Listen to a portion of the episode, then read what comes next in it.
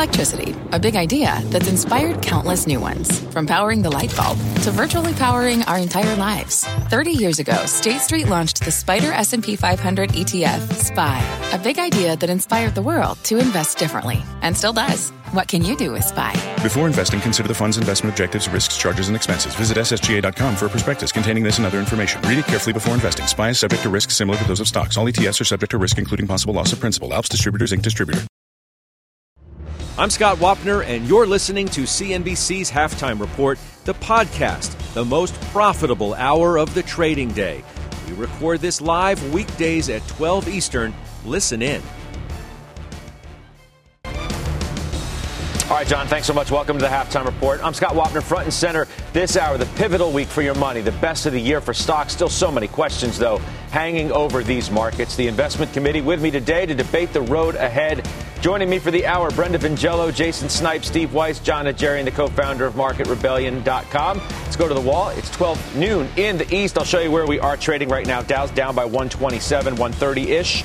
S&P and the Nasdaq are positive, but really what a week. A huge week for the Nasdaq, the Nasdaq 100, best Dow week since November of 2020. You're really going back to November of 2020 for each of the major averages in terms of the production in the market this week. And yes, there's the note. The 10-year note yield is 215. Our question, does it mean the bulls have new momentum and that the worst is in fact over, that in fact we have bottomed. Ricky Sandler was with me, guys, in OT this week. Here's what I asked him Do you think that the worst of the selling is over? No, I don't. Um, you know, look, I, I, don't like to make short-term predictions, but I think we see lower lows this year. Um, I, I think the market probably ends the year, you know, here or lower. Okay, Jason Snipe, do you agree with Ricky Sandler, or have we in fact put in a bottom as we have the best week for the major averages since November of 2020. Yeah, I tend to I tend to agree here with Ricky. I think there is more volatility ahead, but what I will say on the other side of the coin, QT is behind us. The economy is still strong, right? And, and I think the Fed chair uh, confirmed that with his with his uh, commentary earlier this week. And if when I look at those things behind us, and I kind of look at the second half of this year and potentially inflationary pressure is starting to come down. The PPI was a little cooler than expected, which was which was nice to see. But what I'm what I'm focused on is supply chains. If supply chains start to ease later this year, will the Fed be as aggressive as they've discussed earlier this week? You know, from a tightening perspective, I think time will tell, and we'll see how, how that evolves. But I, I do think we can see some intermittent bounces here over the next couple weeks as we kind of head back into a second round of earnings season. So that's that's really where I'm at uh, from a from a market perspective. All right, Weiss, what do you think about what Ricky told me yesterday?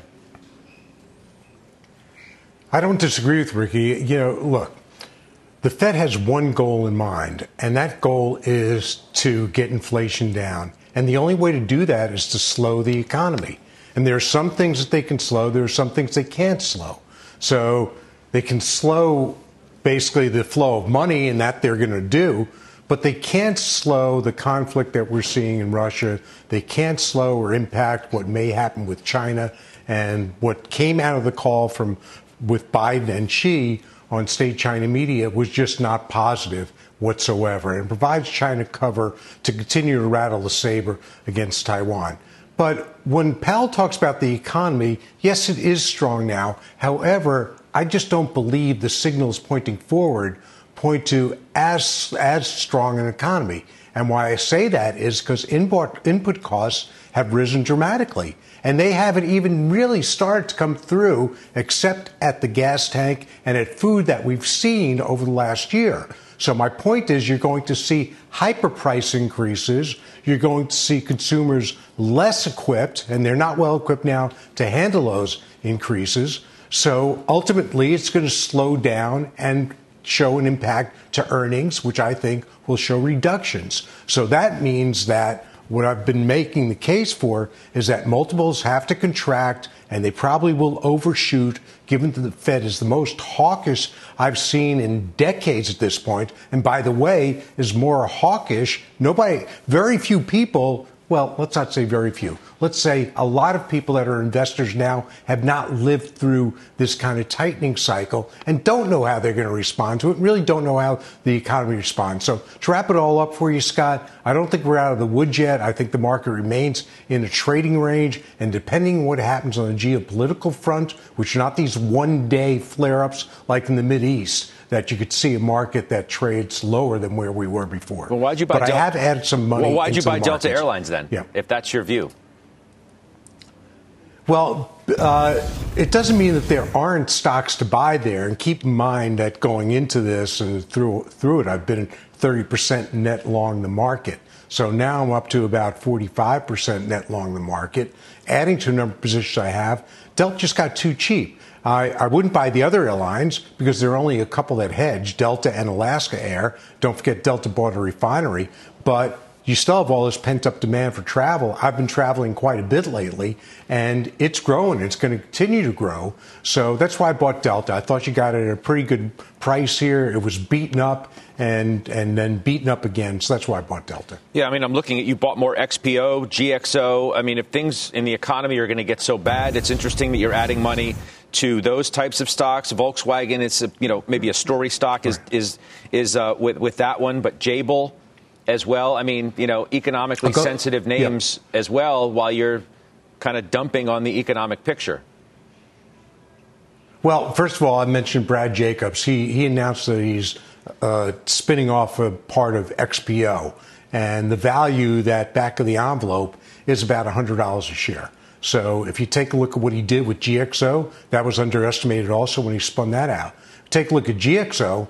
They're an outsourcer basically. So you own a Nike sneaker, you return it, it goes to GXO, they do the reverse logistics. If you're a company and their their customers are Apple, it's Nike, it's GM, pick a company, they're doing the business. If you outsource to them, you pick up 2 to 300 basis points in your margin. So with cost pressures on companies, they're going to want to outsource more. And I believe that you're in the front end, still in the front end of e-commerce, and Europe's behind us. Two thirds of their business is Europe, one third is the U.S. Volkswagen, look, that's four times earnings. It's ridiculous. It's down because the German market's down, autos are down in general. Four times a news story came out that they're actually talking to Apple about what they can do together. Can you imagine that?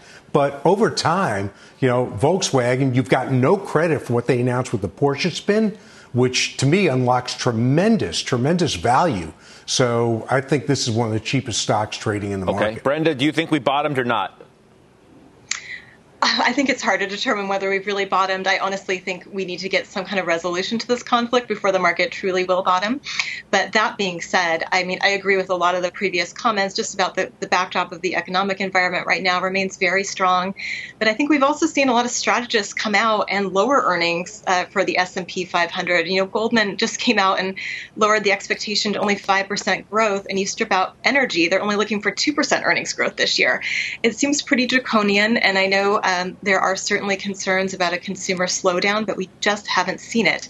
Um, so I think, especially if, if the scenario plays out like Jason painted earlier, where we do see some of the supply chain pressures start to alleviate as the year goes on, and if there is some kind of resolution and that it contributes to commodity prices coming down a little bit, that we it's, it's there's a chance that things will not be quite as bad as what some are predicting, and we won't end up in the stagflationary environment, which I think the market is now, you know, it's all over the headlines. Market really is uh, baking that in as a real potential uh, uh, scenario that plays out here. You know, Dr. J, Tom Lee today says bad news baked in. Kolanovic has been making that point uh, for a, a number of weeks now. You've had some other voices come on, like Minerd this week, and suggest that valuations have come down uh, enough that you can buy some some of the hardest hit stocks.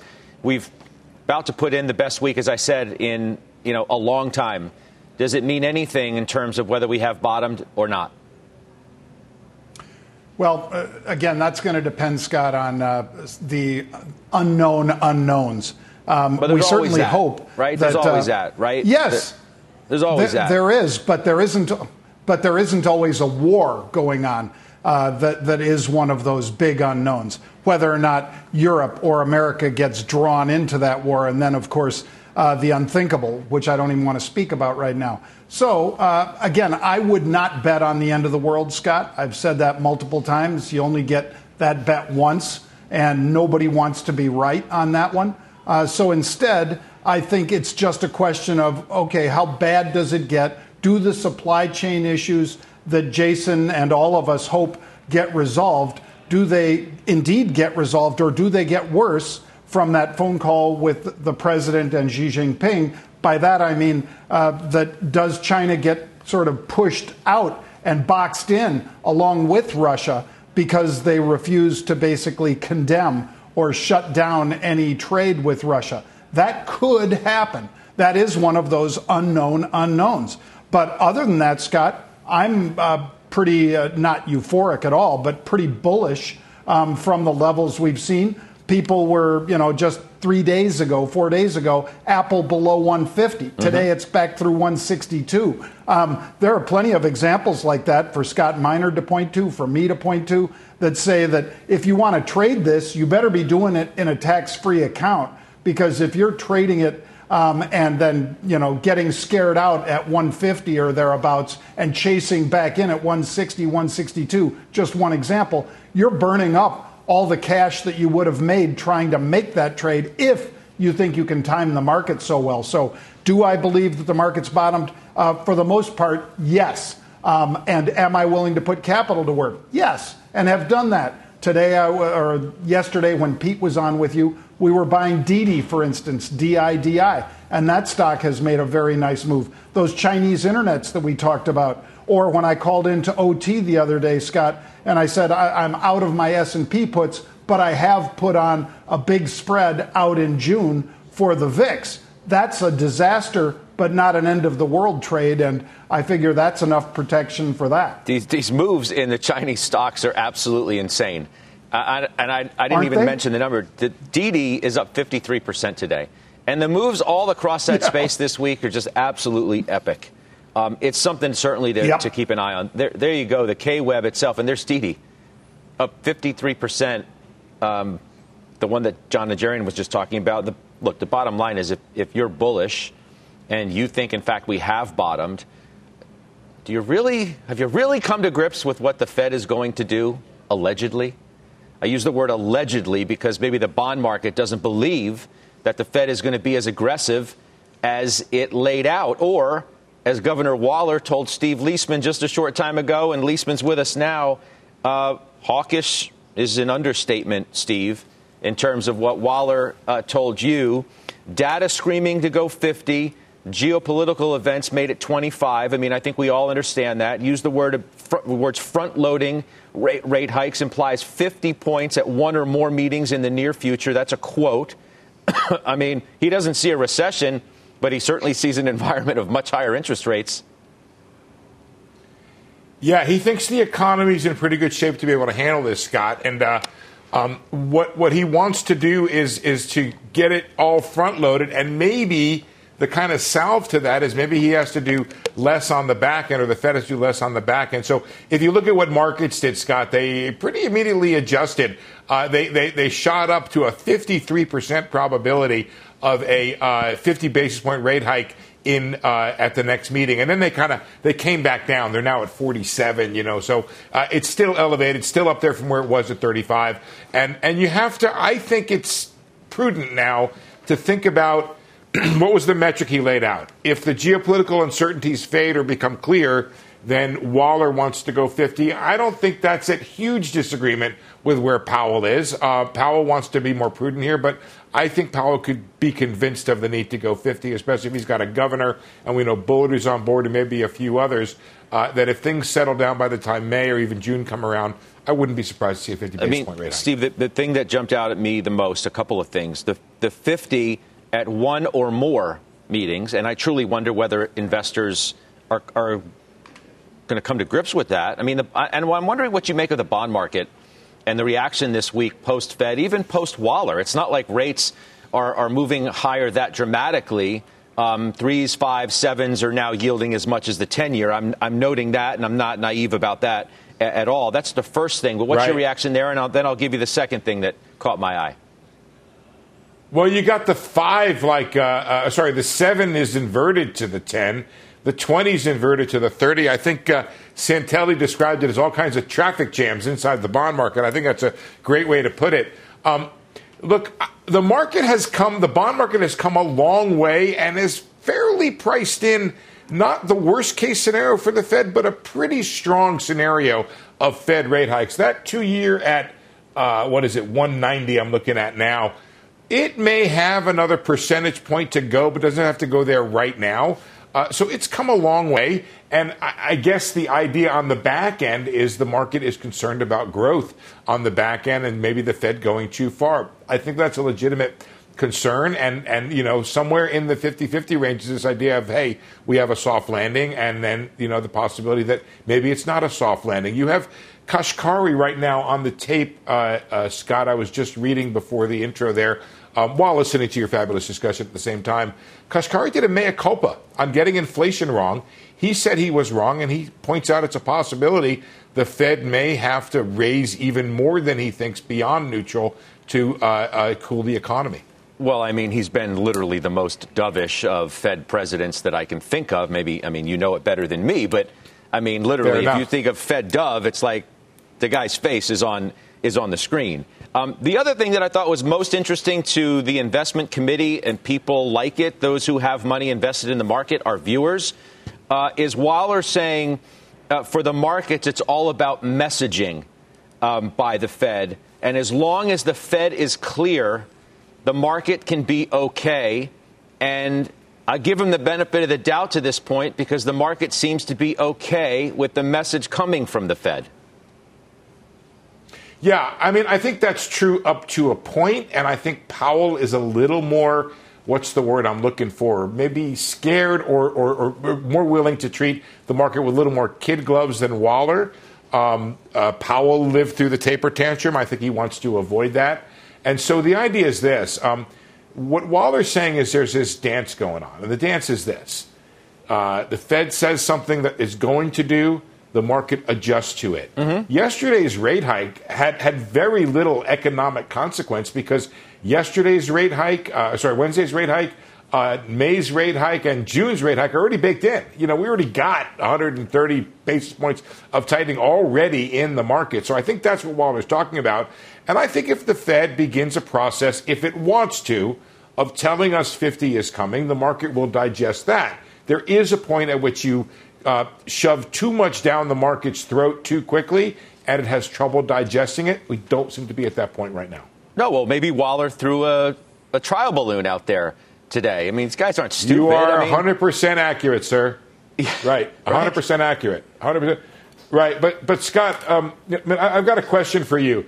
If you settle all the scores here on halftime, does that mean you still have to do overtime, or we're always going to do overtime? I wasn't quite sure about that. The way these guys are, I can never settle all the scores. That's the problem. That's why I see. Overtime. So you always have to go to overtime. yeah, always me. have to go to overtime. I just wanted to be sure. Congratulations on the new show, my friend. Oh, I appreciate it so much. Yeah, that's the thing. There's always something going on in, in, our overtime. Um, Steve Weiss has a question for you, Liesman. Okay. Yeah, Steve. Uh, I'm one score can never be settled, even in overtime. Steve, let me, let me ask you this. When was the last time the Fed came out as this hawkish? Do you have to go back to the 70s, to the 80s? Uh, when was that period of time? I think I think 94, if I'm not mistaken. Guys, can you put up FFED on a monthly basis and go back to 90, uh, 90 or so? I think that you would see a fairly rapid. I'm sorry I didn't have it ready for you. I should have. Um, uh, you see a fairly rapid rate. Like the market didn't take too kindly on it. At the same time, Bullard's point today is that that's when they did a rapid rise in rates, um, and uh, they they did get control of inflation, and you had a pretty good second half of the 90s there. So uh, it, it, this is very aggressive. This would be one of the most aggressive rate hike cycles. But hey, when was the last time we had a pandemic? When was the last time we had supply shocks? When was the last time we had seven percent inflation? So uh, you know, I think I think what what the Fed is doing now is probably warranted, and I think arguably late. Yeah. Hey, Liesman, I appreciate it very much, and um, you know I'm going to see you in overtime, so don't get too used to only this halftime thing, okay? We'll only settle those scores in a nice way, Scott. Absolutely. That's, That's Steve saying. Liesman. Appreciate you being on the program, uh, as always. Right. And look, the, the, conversation about the Fed plays squarely into one of the most com- uh, important conversations, I think, in the market right now, and, and that is those ARK stocks, the growth stocks, which have acted incredibly well this week, despite what appears to be this road ahead for the Fed. The question is have those stocks corrected enough, which I know a lot of you who are watching this show have owned and have seen them come down, and you've sat on some, some pretty big losses, and maybe you're wondering whether they're going to reverse, whether I should add more. And you've had some people weigh in on that. Marko Kolanovic, I mentioned his note yesterday, got everybody talking. He said the correction in bubble sectors is now likely finished, that there are great opportunities in high beta and innovation in t- and in technology. That's butted up against another thing that Ricky Sandler told me. Let's listen to that, and then we can discuss these stocks uh, on the other side. We've definitely corrected some meaningful amount of where the exuberance was.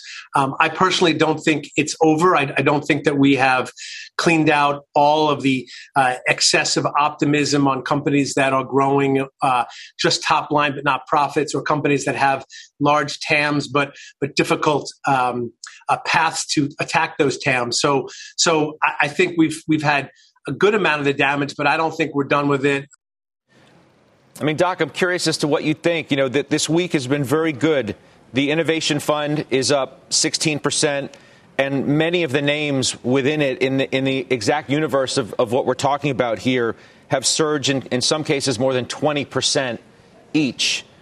Does this mean the worst is over? Who, who's right, Kolanovic or Ricky Sandler?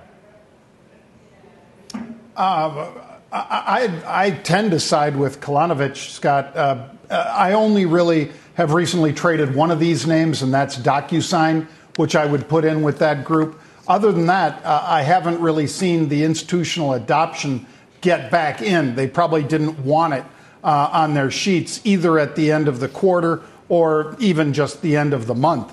Um, but could we start seeing people coming back into a very battered sector like this? That just as you cited is up triple what the S&P is up this week, a little more than three times. Uh, yeah, you could, um, but that's uh, that's something that will play out over weeks and months. Uh, obviously, there's been a lot of slings and arrows shot over at Cathie and her team. Um, I think a lot of it undeserved. She's a longer term play rather than a short one. Just like you and I've discussed, it's much more like if you're trading, you know, the, the triple levered S&P 500, you know you're in for the short term. That's a very short term trade because it resets every day. If you're in something like Cathie's ARK, you have to be giving her group the time it takes for those innovations to play out rather than saying, oh, it's going to be 16%, 20% this week. That happens occasionally, but more often than not, that's a slow grind higher that might beat the rest of you know the tortoise and the hare kind of race. Um, and I would definitely be betting on Cathie and the tortoise, especially at this level of those stocks, Scott. Brenda, what do we think about this? And I also note that you sold Affirm, um, which I'm going to look up right now as, as, we have this conversation. I mean, Affirm is having a nice day today, but again, we're talking about a stock that was from 176 down to 40. Yes, and I, you know, I think there is still more caution to be had amongst the group of high growth, the unprofitable companies. Um, so Affirm certainly falls into that category. And in this case, we continue to believe in the business model here. Uh, so this was not a fundamental decision per se, although I will say that, um, you know, we're believers that buy now, pay later will continue to gain market share. Um, and Affirm is very well positioned, has great partnerships, but we think it's just going to take time and execution for the company to really prove that this is a viable model that can take share and that can potentially perform well even in an economic period of slowness or even possible recession, because there's certainly a lot of skepticism out there. Um, and again, we're believers. We're keeping it on our radar screen, but we did decide uh, to to sell the position. We, invested the proceeds into Sysco, Uh, SYY um, is certainly a very different company, uh, but one where we think there is also opportunity. You know, this is a consumer staple company. Uh, they're usually characterized by low growth, but this company has positioned itself very well, particularly throughout the pandemic, and was really able to gain market share. It still plays in a really highly fragmented market, so it only has 17% share. Also, a reopening story as more large venues, hotels, restaurants continue to reopen globally. We think this company is really well positioned to see, benefit from here, that. Here, Jason Snipe is the is the conundrum for for some of the folks watching this show or any investor who's had these kinds of stocks is exactly what Brenda just said. She doesn't have a problem with the fundamentals of the company at all. And she can continue to make a bullish case for the fundamentals moving forward over a long period of time for a company like Affirm but realizes that interest rates may be going up and stocks like this can't perform in that environment. At least that's what she thinks. How about that? How do I figure all that out? Yeah, and I think Brenda makes a great point just on, you know, the business the business models of these companies and, and playing into the narrative. And yes, Scott, I mean, these companies are hard to invest in in this stage of the cycle, right? So if I look at a shop or a Twilio, that are both off 52% off their, I'm sorry, over 60% off their 52 week highs. And both have bounced tremendously this week. I think Shop's up 20%, Twilio's up 14%, and I own them both and I, would like to see a little bit of a bump here. But I understand I've right sized these positions, understanding that this cycle is going to be challenging for them, but I believe in them long term. And I think that's kind of the Cathie Wood story. And you just need to understand, you know, how these dip, how these types of companies, high beta names, perform in these types of environments. Right, Weiss. How, how do you deal with that kind of question? Right, you can bet on the fund. You believe in the fundamentals. But the environment just says to do something different. It's like what Ricky Sandler is saying. I mean, you can think that these companies are great, but the track of interest rates just makes these stocks not workable. This is the period that reminds me of, of 2000 when the internet bubble burst.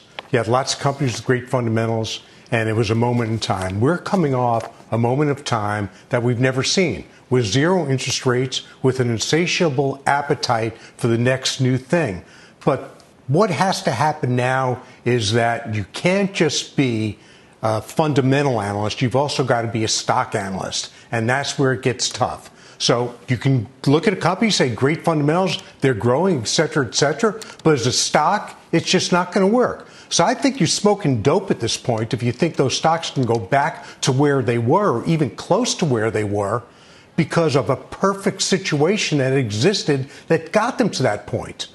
I mean, and SPACs are, by the way, symptomatic of what we saw then.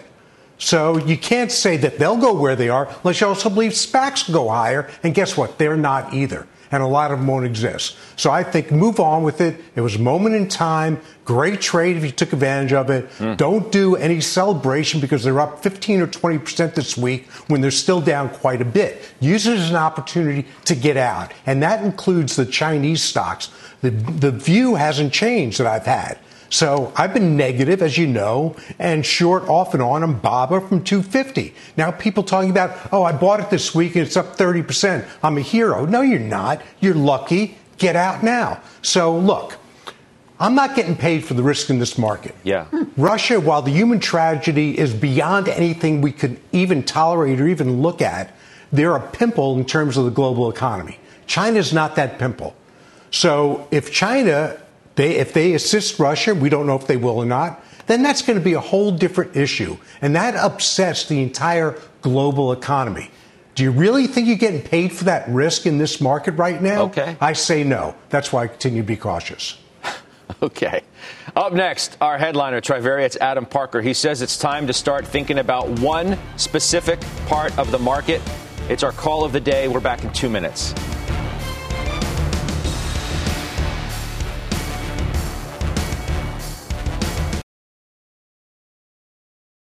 Old Dominion Freight Line was built on keeping promises. With an industry-leading on-time delivery record and low claims rate, we keep promises better than any other LTL freight carrier because we treat every shipment like it's our most important one. Which means we do the little things right so that we can keep our promises and you can keep yours too. That's what drives us. To learn how OD can help your business keep its promises, visit odfl.com. Old Dominion, helping the world keep promises. B2B selling is tougher than ever, and we feel your pain. If you're struggling to close deals, consider giving LinkedIn Sales Navigator a shot. This sales intelligence platform helps professionals like you engage high value customers, drive higher revenue, and increase sales performance. Sales Navigator also guides you in targeting the right buyers, highlights key signals such as job changes or which accounts you should prioritize, and uncovers hidden hot prospects so you can find those buyers that are most likely to convert. Fueled by LinkedIn's 1 billion member platform, Sales Navigator gives you the most up to date first party data, enabling you to unlock conversations with the people that matter. Right now, you can try LinkedIn Sales Navigator and get a 60 day free trial at linkedin.com slash halftime report. That is linkedin.com slash halftime report for a 60 day free trial. Let LinkedIn Sales Navigator help you sell like a superstar today. Just go to linkedin.com slash halftime report and get started. Welcome back. I'm Rahel Solomon, and here is our CNBC News update at this hour. In the Ukrainian city of Lviv, a solemn display to honor children killed during the Russian invasion. 109 empty baby strollers set up in a square in the middle of the town. The UN has confirmed 816 civilian deaths in total, but the actual number is believed to be much higher. A Western official says he sees no evidence to suggest that Russian President Putin has changed his intentions for Ukraine despite military setbacks. That's as Putin held a rally with tens of thousands of people to praise his troops and also celebrate the eighth anniversary of Crimea's annexation. On the news tonight, meantime, team coverage on the ground in Ukraine of the damage done and the fight to survive. That's tonight at 7 Eastern. And a former Arkansas deputy has been found guilty of a misdemeanor charge for the fatal shooting of a teenager during a traffic stop. Michael Davis, however, was acquitted of the more serious charge of manslaughter. He faces up to a year in jail. Scott, I'll send it back to you. That, Rahel, thank you. Now to our call of the day. It comes from one Wall Street strategist who says to go small for big returns. Let's bring him in. Adam Parker is the CEO and founder of Trivariate Research. Welcome back, AP. Hey, good to see you, Scott. So, small caps, I mean, it's a big and somewhat controversial call here. I mean, you better hope the economy doesn't weaken and that rates don't go up too much. Yeah, I, I think what we do is we ingest about 150 macro variables and we create some gauges for economic activity, industrial activity, consumer, et cetera. And our work shows that typically small caps outperform in this sort of macro backdrop. Now, you couple that with the fact that small caps have lagged a, a lot, that lagged a lot in the uptape last year and have not done well relative this year in the downtape, and the fact that the margins for small caps um, you know, ha- have lagged, but now look like they're holding up a little bit better than large caps from here. So, what am I paying on price to sales for the gross margins? It looks relatively more attractive for small than large. So, I think the risk reward is skewed there to the positive. Obviously, you know, a strengthening dollar is bad for large, and there's some other mitigating factors. But net net, I think the risk reward is skewed towards small beating large over a 6, 12 month view. What is, quote unquote, this sort of macro backdrop? How, how would you describe it? How do you, what do you see? I think overall economic activity is still increasing. Um, I think the consumer is probably peaking a little bit. Industrial activity is very high but plateaued.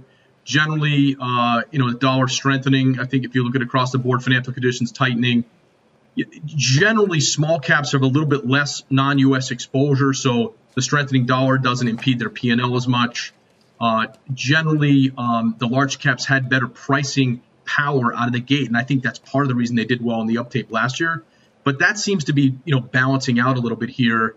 And so as you get farther and farther from the trough, uh, I think the lower margins, you know, small caps can have a bit more margin expansion from here. Large caps, it's just harder for many of them to expand margins at the rate they did. So it's a little bit of a relative profit margin call. I know, but the, the dollar has been weakening, hasn't it? And people like Jeffrey Gundlach think that it's going to continue to weaken. It just depends. It, it, yeah, it, it depends on what what basket um, you know you're looking at. Obviously, dollar euro probably matters the most for um, you know U.S. equities and aggregates like staples, et cetera. So it really depends. I, I think it's just a function of the fact that you had um, an unusual scenario of a big risk on tape last year and small caps lagging that created this big valuation disparity. And so what I look at, and it made sense, I guess, in retrospect, right? I mean, large caps have more pricing power, they have more ways to absorb rising costs. But now that most of that, you know, or some of that's behind us in terms of their ability to absorb it, it kind of evens the playing field out a little, and I have lower margin at a lower multiple for software. So that's, I think, you know, the relative comparison. I think it's about relative estimate achievability, Scott. I think that's. I mean, let's be clear though. Um, this, this all comes down to, in some respects, that you don't believe the Fed. You don't believe that the Fed is going to raise rates nearly as many times as the plot would suggest, nor what Governor Waller told Steve Liesman earlier today. You know, I, I, just I think what matters is the perception about interest rates more than the reality. So, like the Fed fund futures, and we do a lot of work looking at equity returns on changes to Fed fund futures because that's what seems to drive stocks, not the actual two or ten. Um, I, you're right. I don't think they're going to end up being a, as hawkish as they've been or as the sentiments inflected over the last few months. But what's interesting is, and you know this, the small cap universe has a more skewed constitution toward financials, REITs, et cetera. So if you do get that, I don't know if directionally that hurts small versus large in, in terms of that one call that you know, we're talking about. But yeah, I think they'll do less if they're as aggressive as some people say. I think they risk a recession at a higher probability. And if I'm taking a step back saying, okay, what really happened here in the last three months? We got more hawkish on rates and we got a growth scare. So if we're being intellectually honest, the probability 2023 earnings are above 2022 is lower than it was three months ago. I, I subscribe to that view. I, I still think they're going to grow, but that's a, that's a real risk that's formed in the last three months, and it's different the, than I would have viewed it. But the uh, flat curve, of, a flattening curve, is what you have now, is not yeah. good for financial stocks, which are, as you, you know, said, the it, largest it, part of the small cap universe. Yeah, I think it just depends if, if it's deep in summer. Look, this is the. It's funny. This morning, Scott was the first time I thought maybe I should buy some two year in my personal account. Right, so it'll be interesting to see if you get demand on the shorter end of the curve because all of a sudden you're thinking, all right, well maybe I can buy that collect close to two percent a year for two years. It's not that much duration risk. So look, you could get some steepening if this happens. We'll see. I'm not a, a rate expert. What I'll tell you though is all the rate experts I know are usually wrong. And so when everyone gets super skewed on the hawkish side of the aisle, making the directionally dovish bet has been the right move most of, if not all of the last decade. So if not six more, I think your panelists will agree. If, if not six more, and then I got to go. If not six more hikes this yeah. year, and you heard Waller say you could get 50 at more than one meeting, what do you, right. what do you say? What's what's your number? You know, look, I don't, I don't, I'm not an interest rate strategist, but what I know is oh, what's in on, the price man. of the stocks. Come on, man. No, you, can't, saying, you can't say that you don't believe the Fed and then not give me uh, your view on how many hikes you think we're going to get. I think if, if what's priced in is six to seven, I'll take the under. I think what what's more important, Scott, though, whether it's three or four, I don't know. But what I, what I think is more important is what's priced into the stocks relative to expectations. That's what we're experts at. That's what we spend a lot of time looking at. Where do you have statistically significant relationships above and beyond equity market beta? What are the relative opportunities? So if I get anything directionally dovish, I think biotech rips, or I, I could find things that are mispriced for the innovation in that environment, and that's obviously what what Trivariate's expertise is. I understand that, but you got a doctorate in statistics trying to tell me you don't know about interest rates. Yeah, well, you know, they give they give those PhDs away for away for free. Yeah. You know okay. I'll see you soon. That's Adam Parker. Yeah, man. Take care, guys. All right. You All as right. well. Up next, Jon's got his unusual activity. We're back after this.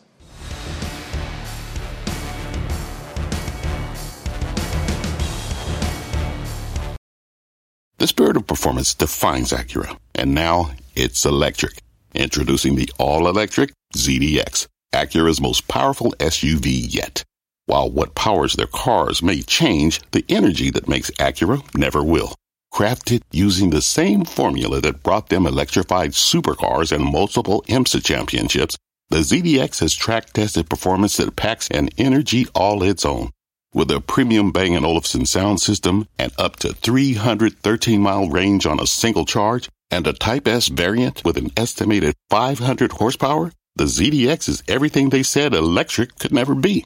It was built with the driver in mind, just like Acura's been doing since the beginning. We could talk all day, but the only way to experience this electric performance is to drive it yourself. Unlock the energy and order yours at Acura.com. What does it mean to be rich? Is it having more stories to share or time to give? Is it being able to keep your loved ones close or travel somewhere far away? At Edward Jones, we believe the key to being rich is knowing what counts. Your dedicated financial advisor will take a comprehensive approach to your financial strategy to help support what truly matters to you. EdwardJones.com slash find your rich. Edward Jones, member SIPC. All right, Dr. J, unusual activity. What do you see today? Well, Scott, uh, starting with investment grade corporate bonds, the ETF is LQD. And we're seeing big buyers of puts in this one, Scott. This one has traded down, down, down, made a little bit of a bounce this week, but people are looking for it to go significantly lower. Why do I say that? Because 10,000 of the June 118, that's the 118 strike puts, have been purchased today with this index just north of 121. Um, it doesn't move real fast, but it has been moving from the upper left to the lower right in a pretty uh, defined pattern. So I'm in the put spreads for this one, Scott. Second one, NVIDIA or NVIDIA. You choose how you want to say it. Um, this one, Scott, uh, we talked about those 2:30 calls earlier in the week when you and I were on Tuesday, I think it was. Um, screamed through that. Those are now $30 in the money, and they've rolled out to the uh, 25 expiration in March. That's next Friday, and they're buying the 270 strike at that level, Scott. Some 7,500 of those changing hands. I stuck with the NVIDIA, rolled up, rolled up, rolled up. Now I'm in these all the way up to the 260 strike and short the 275. All right, good stuff. Dr. J, thank you very much. Check out this mystery chart now. Thank it's one you. of the best performing stocks last year, and one of our own investment committee members now is making a move back into the name. They're going to call in, tell us exactly what it is next.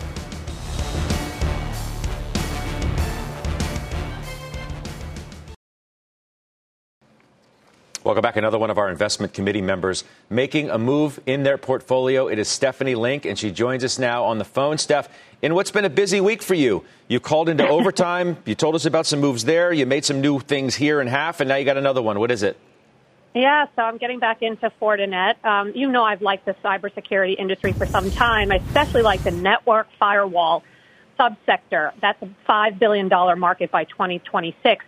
And yet Fortinet is down 16% after even beating the uh, the quarter on earnings, free cash flow, total revenues. Importantly, the biggest metric I look at is bookings, and bookings actually grew over billings, so they have very good visibility. And their guidance was very strong. Total revenues, billings, bookings, product revenue, all of them are expected to grow north of 27% for 2022. And they're doing a really good job cross-selling and upselling as their customers want to simplify their vendor base. So they're taking market share so the operating margins are still under pressure because of supply chain issues. They talked about that improving in the second half of the year. They put three price increases in place since November, and you have a catalyst on May 10th. You have an analyst day. So down 16%. I like it. I've always liked it. I took my profits a couple of months ago, and I'm getting back in. You know, I, I recall a conversation I had the other day uh, in overtime with Dan Ives, the, the analyst who said that Palo Alto is the table pounder, and those were his words, the, the, the table pounder in this space. Um, but why is that not, and this is? Well, because I think that Fortinet has not been really um, anywhere in the enterprise, and they have new products. And as I mentioned, they're doing a better job at taking firewall and non-firewall products to their clients. And so I think they're going to continue to maintain market share. But cybersecurity, I mean, this is a place where you absolutely want to look for the opportunities on weakness. So it's not like I don't like Palo Alto. I just think that Fortinet, with their product set, is positioned better for the next 12 to 18 months. I got you. Appreciate it. Have a great weekend. Thanks, Scott. All right, we'll see you, You too. soon. That's Stephanie Link. Jason Snipe, you own uh, Palo Alto Networks. Yeah, yeah, I really, I think obviously cybersecurity is obviously those are the new wars that we're fighting these days, and you know they've had really strong revenue growth over the last several quarters. And from from their perspective, I look at Palo Alto as as one of the incumbents in the space, and they've done a lot of reinvestment uh, last year, which I think will come to fruition uh, this year, and that's why we've seen some spike in in the name so far this year. Okay. Consumer discretionary stocks are leading the way this week. The man you just heard from there, Jason Snipe, is buying. He's buying more of one name in that sector. He'll tell you what it is next on the half.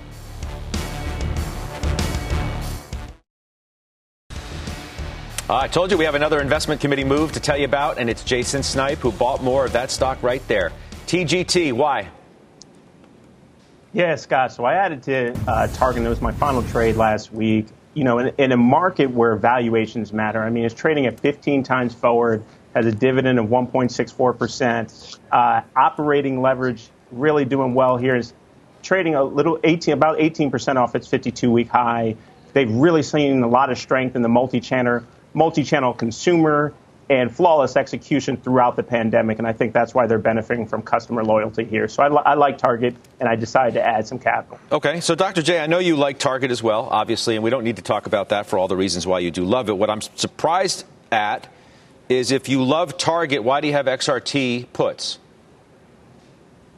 Um, because I don't love all of retail, Scott. Obviously, XRT gives me um, a little broader swath. I think Target outperforms um, since you and I are all about alpha. Um, I want that alpha. I don't just want something that's going to track uh, all those retailers. Uh, so that's why I think it's a little bit of a hedge, but it's also because I think many of them, you saw from Joann today, for instance, J O A N, they said shipping costs are up $60 million higher than they were same time last year. I think a lot of retailers can't stomach that, Scott, and I think then those are the ones that are going to be weak. Okay. Fair enough. We'll come back with final trades after this.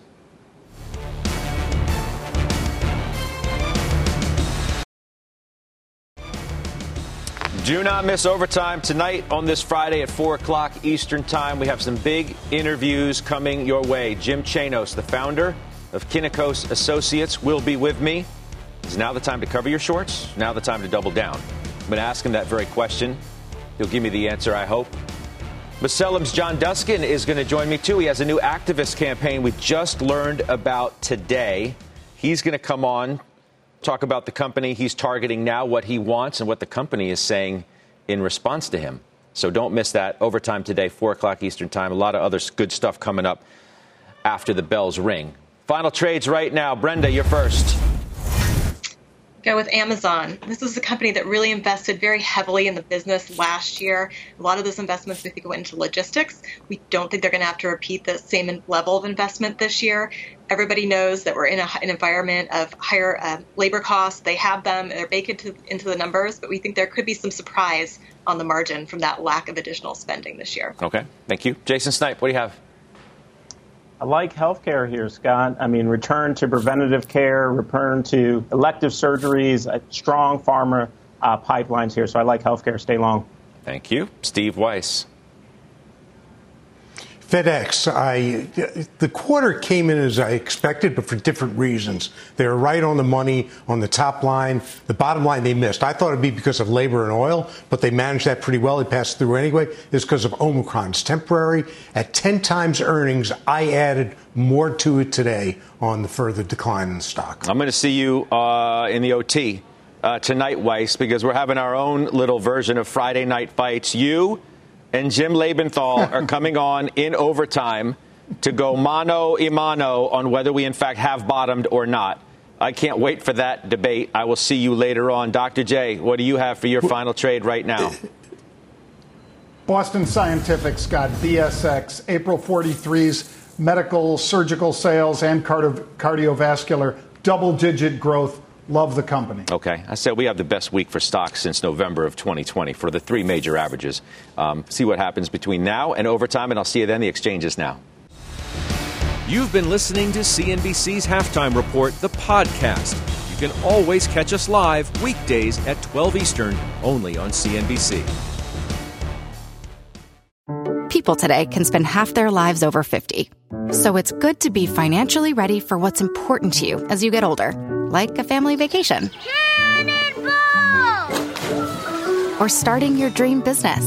Welcome to Connie's Coffee. How may I help you? AARP's trusted financial tools can help you plan for whatever your future holds. That's why the younger you are, the more you need AARP. Start planning today at aarp.org/money tools.